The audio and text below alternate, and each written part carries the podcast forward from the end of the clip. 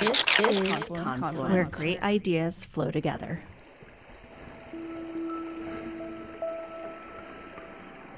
This is Confluence, where great ideas flow together, the podcast of the Graduate School of the University of Montana. I'm Ashby Kinch, Dean of the Graduate School. On Confluence, we travel down the tributaries of wisdom and beauty that enrich the soil of knowledge on our beautiful mountain campus. Um, so today what we're going to do is we want to provide kind of a formula for working with your graduate students within this inquire, support, and connect paradigm. So we're going to give you kind of a basic foundation for mentorship. We'll um, talk about mental health prevalence among college students, general population, what mental health difficulties might show up like, what are the risk factors, signs and symptoms, and then again, we'll give you some more information within this Inquire Support Connect model.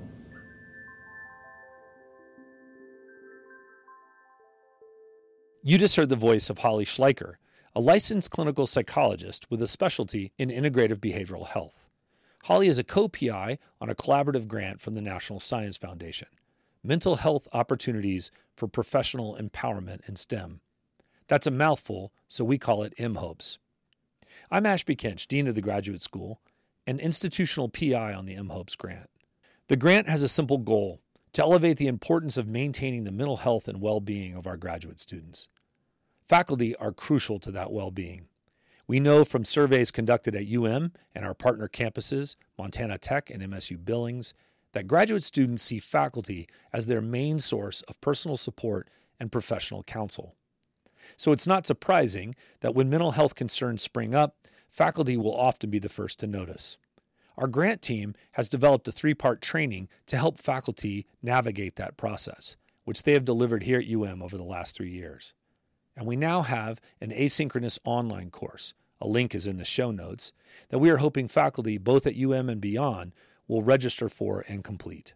In this episode of Confluence, we hear more from Holly a conversation that focuses on some of the core ideas of the training the importance of consistency in communication with graduate students, the role curiosity plays in developing a good rapport with a student in crisis, and the valuable role that faculty play in cultivating student well being.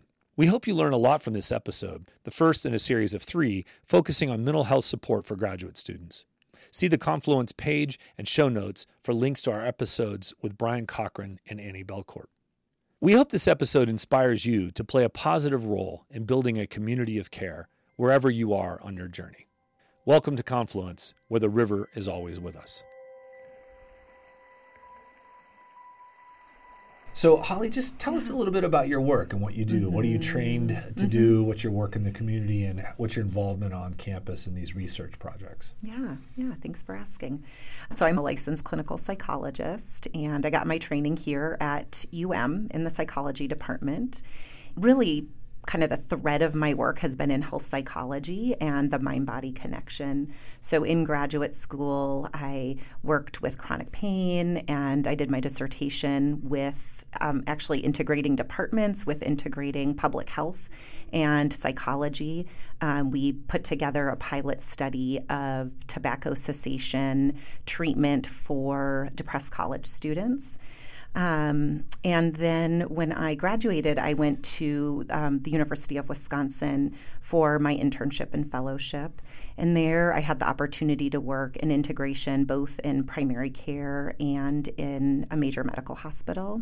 And that's, I would say, where I really kind of fell in love with um, behavioral health integration and had the opportunity to work in you know these gold standard institutions for integrating behavioral health into medical settings. Mm-hmm.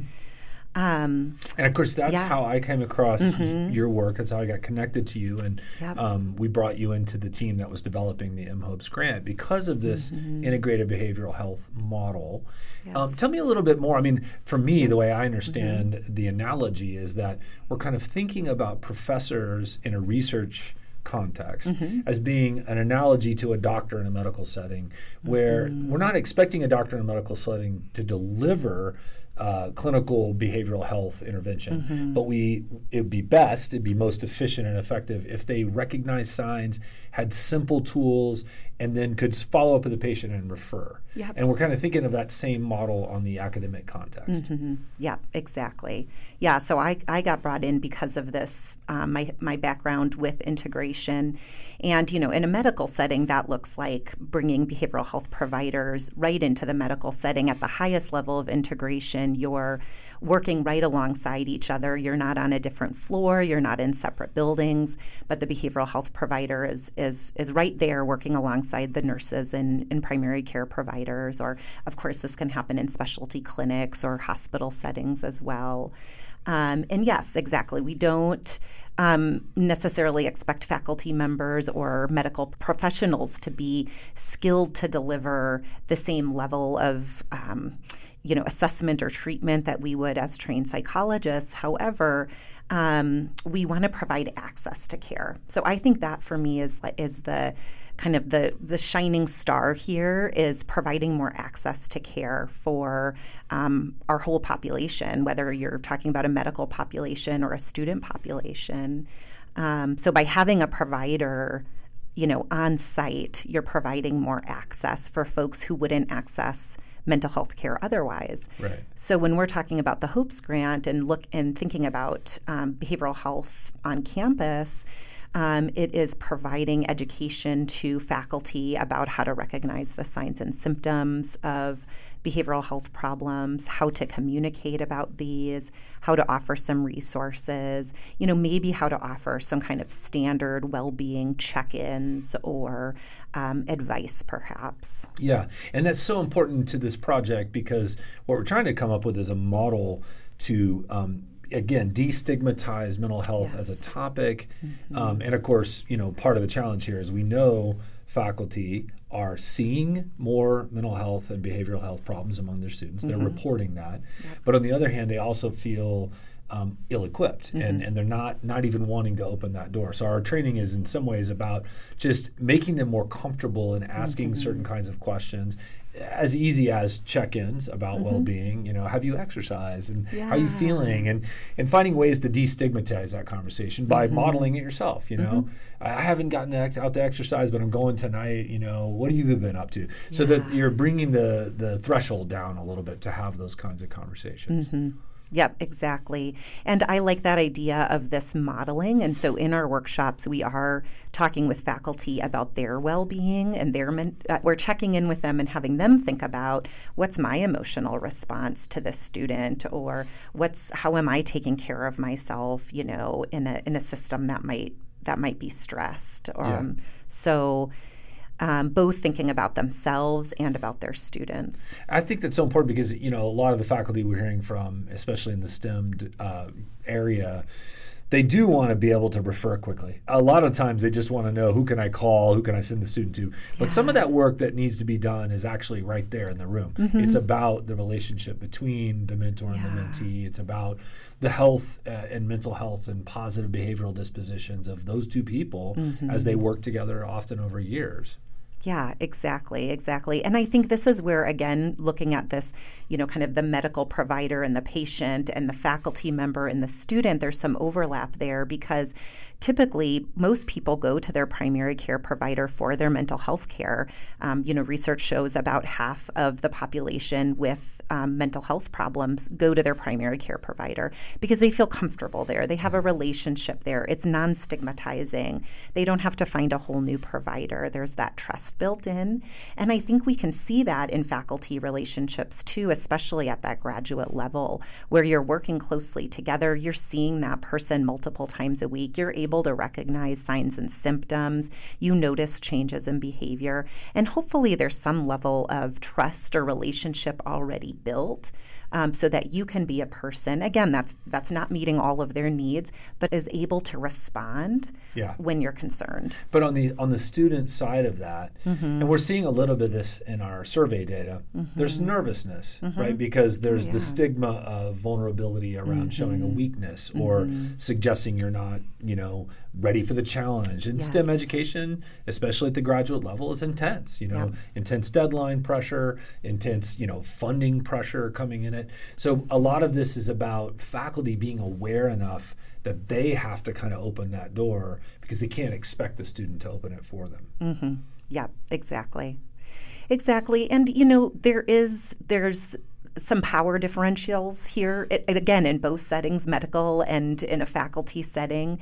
And students are they're being evaluated all the time. And so i can i can understand that hesitancy. And so that's why when we think about um, kind of system wide changes so not just between that faculty and student but how are we responding as a university system? Or how are we setting up the conditions for checking in about well-being um, being more transparent about mental health problems? That's going to help support that. And we see that in medical settings too when we have behavioral health health providers integrated, we're sending a message. We are approaching this as a team. You know, your whole self is welcome here. Um, so that is where I think we have to think about that system level as well. Yeah, we ended up settling on this um, title, Nurture New STEM Scholars. Mm-hmm. But at one point, we were calling it the Holistic Mentoring Project, right? Yep. And, and that's yep. a key concept in your work mm-hmm. that you just use that term. That's why kind of picking it up. Our faculty, again, might be tempted because of their field and and the focus in STEM field on productivity and output mm-hmm. to compartmentalize. They might be t- tempted to compartmentalize the intellectual abilities and the research abilities from these other things. But one of the mantras in our project is um, mental health mental well-being mm-hmm. is a resource for research in other words mm-hmm. it doesn't yes. get done unless you've got that uh, under mm-hmm. underway and the reverse is true as well that, that when things reach a crisis point mm-hmm. productivity goes down so mm-hmm. we also Absolutely. we need to kind of marry those two objectives a little bit mm-hmm. more yeah, absolutely. I mean, when we think about mental health, we're talking about emotions, we're talking about thoughts, feelings, behaviors, motivations. We're talking about expectations. And if you think about all of those, that is inherent in, in our work that we do. So, graduate student, if they're not as motivated, or if they're bogged down with a lot of negative thinking, or they're feeling really frightened or anxious all the time, that's going to affect their work. That's going to affect their productivity. Yeah. Um, so we have to look at that at all of those components. And the faculty might see that first because they're they working up yeah. close. They might mm-hmm. see those mm-hmm. signs, and, mm-hmm. and, we're trying to kind of train them to be a little bit more attentive to those personal dimensions that might be interfering. Yep, exactly. Yep. So if they notice a change and, you know, a student isn't turning in projects as planned or according to a deadline, or they're not making movement on a, a thesis or a dissertation, or um, they're showing up late, or they're more withdrawn, um, faculty are in a perfect position to be able to tune into that and get curious about why. In other yeah. words, not immediately go to like this you know the student's a slacker or mm-hmm, you know mm-hmm. they're they're mm-hmm. not meeting our mm-hmm. standards but mm-hmm. get curious about what might be yeah. going on other than not being motivated you know for the work itself or something like yeah. that yeah, Yeah. and that fits with this um, kind of paradigm we've set up for the workshops, which is the inquire, support, and connect paradigm. And that first part is inquire. And, you know, I think when someone is acting differently than expected or we're frustrated with productivity, we probably do jump in our minds to, hey, what's wrong with you? What's going on? I want this to be different. And we get stressed. So that's where our own emotions come in. Sure. And so we're really encouraging, you know, figure out what's happening in yourself and then how can you inquire openly with the student? You know, I'm curious about what's happening for you here. I'm curious about this part of you. I'm curious about this part of your life that makes it difficult to to you know get to class on time or get to our lab meetings on time. Yeah, but that that's a way of anchoring that discussion in a more affirmative, positive mm-hmm. Uh, mm-hmm. engagement rather than a negative, defensive engagement. Exactly. Well, one of the fun things, and this is a good segue into this, that y'all do in the workshops are these play acting mm-hmm. role scenarios. Mm-hmm. Um, what's that all about? Why why have faculty play out these communication mm-hmm. scenarios? Where they have to be both, right? They have to be both yes. the student and the and the professor. Mm-hmm. Mm-hmm. Yeah, I, have just seen you. Um, I was hoping you might have some time for us to catch up on how your project is going. Is this a good time? Sure. I haven't been able to get the results written up, and I know I was supposed to do so in March. I'm so sorry. I'm guessing you have a lot on your plate right now. How can I help? Yeah, well, um, the class I'm TAing for, Anatomy and Physiology, has really taken up a lot of my time.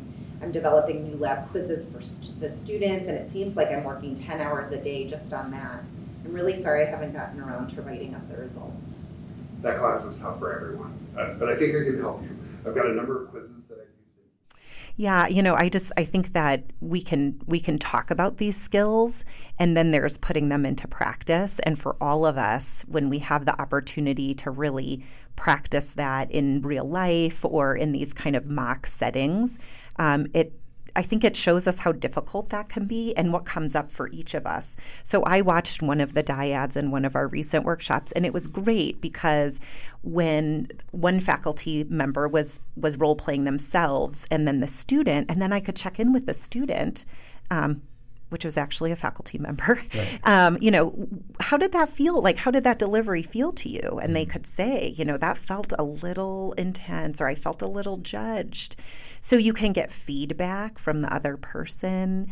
Um, you and then the other faculty member was able to kind of tune into, oh yeah, this is what what I was feeling inside. Yeah. I was feeling pretty frustrated. What does it feel like to be on the other side of it? Exactly. And, and, and, and have that mental cognitive switch. Mm-hmm. Yeah. Mm-hmm. yeah, exactly. What has been, you know, from your perspective, one of the most interesting things? I mean, you gave a good example there of you, you watching a, a, a, dynamic, but what have the yeah. faculty brought to the table? What kinds of problems and issues, and, uh-huh. and how has that uh-huh. shaped the way you deliver the workshops? Yeah, yeah. Well, I I think it's it's just been a real pleasure getting to know the faculty, and that the faculty are coming in really eager to learn about how to communicate with students um, how to learn about burnout and well being. Um, so I, have just really enjoyed that piece of it. And um, that, you know, they're coming in with a lot of questions about difficult scenarios, you know, students that have been struggling for a longer period of time. Um, scenarios where maybe there's a little bit more resistance to getting help or feedback. So we've really had to um, kind of think about how to. Um, maybe layering is the best way, you know, kind of where you start and then where you go from here with different responses. So we've had to kind of um, provide a little bit more of that dynamic in in the moment um, training with the faculty, given what they'll bring up. Mm-hmm. Yeah, and I guess uh, to dig into that a little bit, mm-hmm. I think mm-hmm. one of the things that working with the three of you and other professionals in mental health space across counseling and, and clinical psychology mm-hmm. that I've learned is something like, you know, these are not solved problems. You don't come into that yeah. conversation and walk out with a solution, that you have to be mm-hmm. in it for the recursive iterative conversation mm-hmm. that it is. And so you were just talking about layers. I mean, mm-hmm. you know, you might have a student who is dealing with something very complicated and and the, the, you're going to have to peel it back one by one. Mm-hmm. You're not going to mm-hmm. get there all at once, right? And yes. and I think that's a tough thing. I, I, I think any faculty member um, wants to pose a solution. But I think it's mm-hmm. particularly probably the case with STEM faculty members that they want a sort of designed solution. Yes, you know, yes. Let's figure it out. Let's get it done, right? Definitely. And some of the work that has to be done is actually kind of just this recursive, get in the trenches, work it out over time. Yeah, and I think that's, you know, the really positive part about doing the role plays as a group is that um, a lot of the feedback from you know our initial role plays is I think I went to problem solving too soon. And I mean, just for them to be able to recognize that, they don't have to get it right the first time or second time or 10th time, but just to recognize, hey, I think I went to this too soon. I didn't listen enough. I didn't ask enough questions. I think that's been really powerful for faculty. Yeah. And really thinking about this as a, um, your relationship building with the student and that there needs to be a lot of connection in order for that change to play out over time, you know. But yes, I think as a society, we often you know, we want to go in and I've got a tool and I know that this tool can fix this problem. Mm. um, so let's use it. But oftentimes that's the wrong tool. Like that that approach is not the right tool to use. Yeah. And but then the flip side is and now I'm thinking it out loud, I, I don't want to throw my STEM colleagues under the no. bus. Some of my STEM colleagues are actually the most patient um, mm-hmm. people I know in terms of um, sort of recognizing. I mean, science itself is an iterative process. Yes, There's a lot true. of failure involved. So if you can kind of activate that part of the STEM experience, Uh-huh. right, which is frustration and meeting encounters and, and getting around them and being patient. The, some of the virtues of being a kind of a can apply over here, Mm-hmm. but you have to activate them in a way that also is connected to these other skills: communication, responsiveness, certain degree of empathy. Empathy for sure. Yeah. Well, so anything else? What what have revelations, uh, ideas, thoughts you've had as a deliverer of the workshop? Have you gotten much out of it? You know, professionally, Oh. personally. Definitely. You know, um, one of the workshops that we deliver is on burnout and, and on the flip side, well being and how to enhance well being.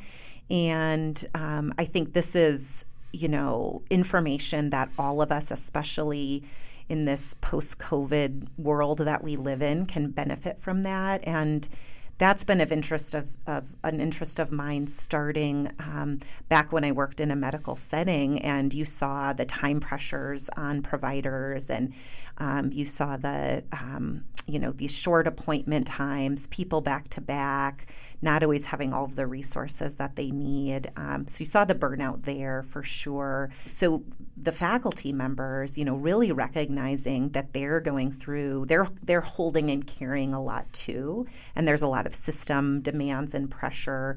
Um, pr- they, they have their own productivity, right, which are often tied to the students, which Absolutely. are it, you know makes it quite complicated, and so And that is kind of a unique, I don't want to say unique, but that's a, a feature of STEM education, you know, that these grants, professors bring Mm-hmm. in these grants, a lot of money, but the people delivering are the graduate, The students. graduate and so there is a, a pressure there that, that especially a junior STEM faculty member Mm-hmm. is carrying into their lab. So just being aware of that is probably a pretty big change. Um, you know, of, of perspective to just Mm-hmm. maybe hold off the part that's personal and allow that student to not feel it, you know, as a direct exactly, yeah, I think there there has to be a bit of a buffer there, Yeah. right? Good. That's the best because buffer. because anytime we put pressure on someone to perform better they're likely not going to you know that's Yeah. going to create more anxiety and performance will go down Yeah, and the pressure to perform is is the pressure to perform, but then don't add to that the pressure to deliver for somebody else, right? In other words, right. they- they're also you know Uh-huh, feeling uh-huh. the pressure of somebody else's pressure. know. Yes, Yeah, yes. secondhand or right derivative pressure. Yeah, so in doing these workshops, you know, I've been able to dig into the literature on well being more, which has been really enjoyable. And um, during COVID, I started doing some presentations for medical providers on mental health well being and coping with all the stressors of COVID. And so it's been nice to be able to take some of that and adapt it to faculty. Um, and then also just kind of learn about kind of, again, these layers of well being. You know, so we have kind of our basic you know, meeting some of our basic needs like our um, nutrition and and um, sleep and getting some exercise, um, and then if we kind of go a little bit deeper into that. Um, the Center for Healthy Minds, which is out of the University of Wisconsin Madison, um, they have these four pillars of well being, which are awareness, social connection, insight, and purpose. So, awareness, which is um, a heightened, flexible attentiveness to your surroundings, and that can be your external surroundings, and that can also be your internal experience. And that's exactly what we did in that mindful pause, was just bring a little bit of attention to your body and your breath. Um, we can also do that by noticing, like we could look outside and notice that the sun is shining, um, that there are some clouds in the skies, that the, you know some of the trees look green, for example. That would be another way to be attentive. It might be in your mentoring relationship, right? It might be attentive to what a student looks like when they come into your office, or how you feel when a student comes into your office or what happens to your um, physiology as you're meeting with a student, if you become more stressed or more relaxed.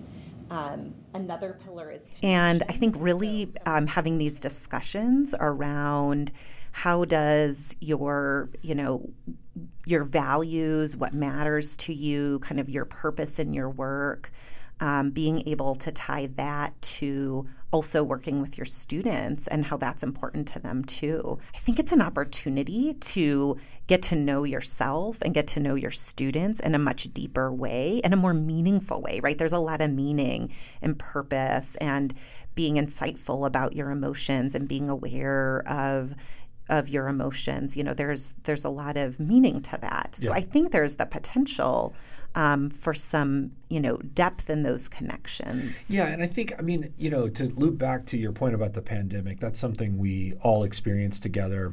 Mm-hmm. You know, we had different responses to it, but we've we've kind of collectively gone through this difficult time. Um, it's made us more aware of financial challenges, um, you know, personal challenges.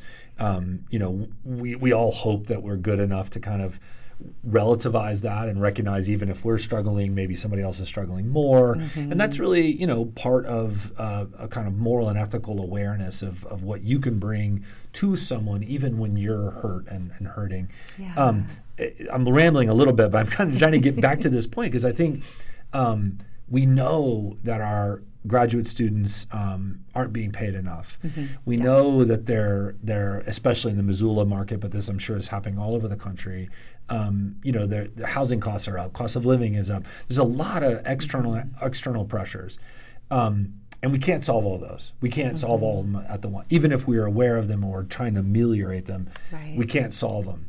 So the things we can solve, the things we can control, are the things that fall in this wellness uh, initiative, mm-hmm. right? They are the the sleep and the nutrition, the basics, mm-hmm. the core things. Mm-hmm. And some of the literature we're finding um, on the grant is that some of the long term studies that have been done of um, PhD students. Again, this isn't the ones that dropped out, right? This is the ones that complete. But those that complete look back at their time. They talk about social connection. Yes. They talk about um, the the culture of the program mm-hmm. that they came from. Mm-hmm. They don't talk about even when they're talking about positives and negatives. Even when negatives are brought up, they don't talk about money. They talk more about this mentor that was a real pain, or the external factors mm-hmm. tend to be much smaller um, than the internal factors, or the external factors that have to do with culture are, are the ones that they really zero in on. Yeah. And so I think that backs up some of what you're talking about this sort of social connection, mm-hmm. uh, you know, mm-hmm. awareness, social connection, insight, mm-hmm. and what was the purpose? And purpose, right? Yes. So a lot of STEM faculty member will have a strong purpose. You know, uh-huh. They know uh-huh. why they're doing it. Um, and and same with the students but they want to connect that to values and relationships too mm-hmm. they want that social connection mm-hmm. absolutely yeah and i think that um, i love that uh, that feedback from the research because i think it just supports who we are as you know we are um, we are social beings, right? We are all seeking for connection. That's an important thing. And so if you have in within your system if there's a lot of discord in a department or um, there's not opportunities for graduate students to get together. I think a lot of graduate students during the pandemic really struggled with this. They didn't have their cohort for support. They couldn't go out and celebrate. I mean, going out and celebrating a dissertation or a thesis or comprehensive exams, I mean, those are really important Absolutely. for, you know, completing the stress cycle that comes up in all of those really yeah. stressful. As the great pieces. American basketball philosopher Jalen Rose says, more champagne in the campaign. Exactly. exactly. Got to get the champagne in the campaign. Yeah. Well, and, and partly um, what we're finding out is, um, you know, the work we're doing on the faculty side of the grant. You know, there's some work on the on the student side mm-hmm. of the mm-hmm. grant. What we're talking about here today is on the faculty side of the grant, and it's where the two meet mm-hmm. is where culture is formed. And we yeah. do have some some you know small grant uh, uh, funding opportunities for um, you know faculty and students to pitch ideas to kind of spend time mm-hmm. together in these in these informal non-academic contexts to kind of reinforce those social connections. Mm-hmm. And one uh, STEM program. Um, bought or I, I bought them on the grant, but we bought ice cleats um, you know, for listeners, this wouldn't make a sen- much sense to if you're from the South, right? But um, if you're at University of Montana, there's ice everywhere uh, uh in the winter, especially winter like we've been having. But there are also beautiful trails right outside mm-hmm. the door, mm-hmm. and so they're taking uh, faculty and graduate students are coming together in little groups of six, seven, eight, getting these ice cleats and going up uh, Mount Sentinel awesome. uh, in the heart of winter. And so, get you outside. It turns a negative into a positive. Mm-hmm. It, it gets you doing something together where there's some problem solving and some support, and everyone's looking out for each other. It just works on every level as a great kind of bonding activity. hmm Absolutely. So we're hoping we're going to see more of that kind Yeah. of creative thinking about ways to get people out of their um, out of their habits, you know, Yeah, into some new, interesting, good Uh-huh. habits. yeah, yeah, I love that. Well, anything else you want to talk about about you know anything that's come up for you in the in the workshop trainings, changes you you.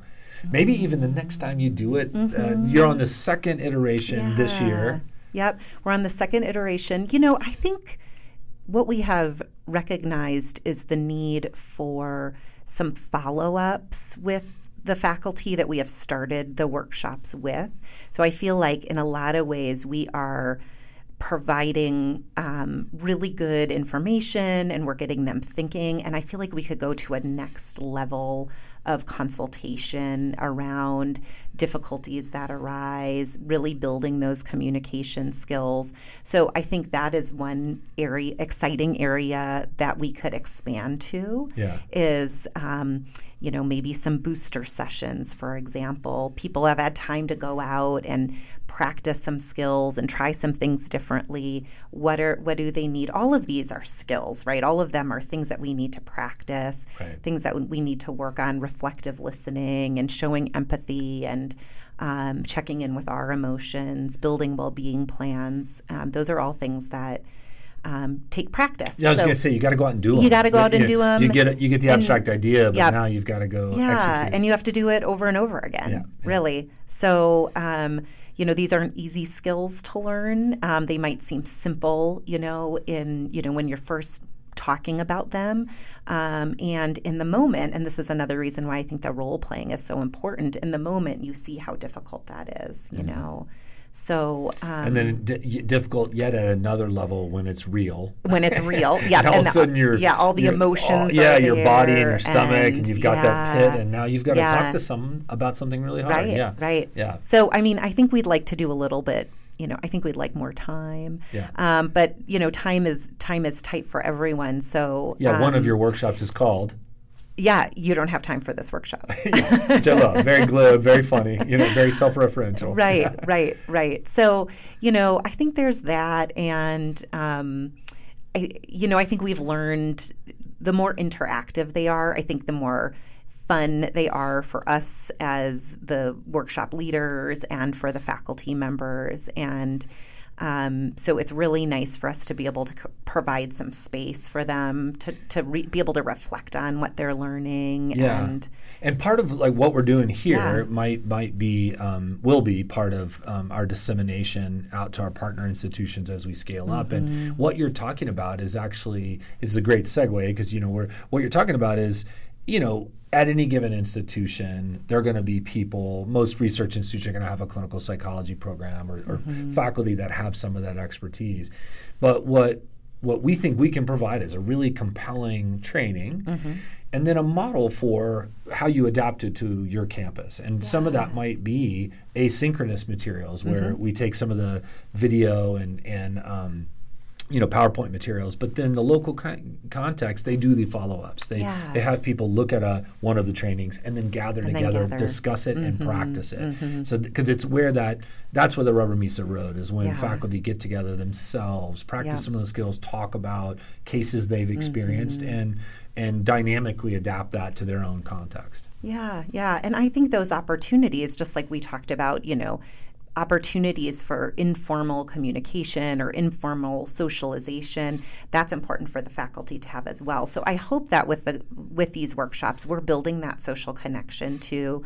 We're we're having people think about the meaning of these relationships with their students, the meaning of what it is to be a faculty mentor. And I think all of that is really positive for well-being um, because we know when we're feeling burnt out, we're physically and emotionally exhausted and we're more disconnected from our work and and from the people that we work with. Yeah. So the more that we can build those connections among faculty, among students and faculty, um, within within campuses, I think that's really helpful. Yeah. Wonderful. Um, That's a great place to wrap up. Okay. Thank you very much. Yeah, thank you.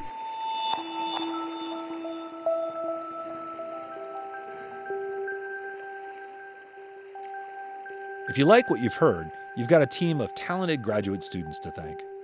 Produced and edited by Kathleen Shannon from the MA program in journalism. Sound design with recording help from Kate Lloyd from the MFA program in media arts. Jacob Christensen from the MFA program in theater edits the website and works the social media magic. Heard all was not. Mm. And say it, and say it, From Pride and Prejudice. Woo!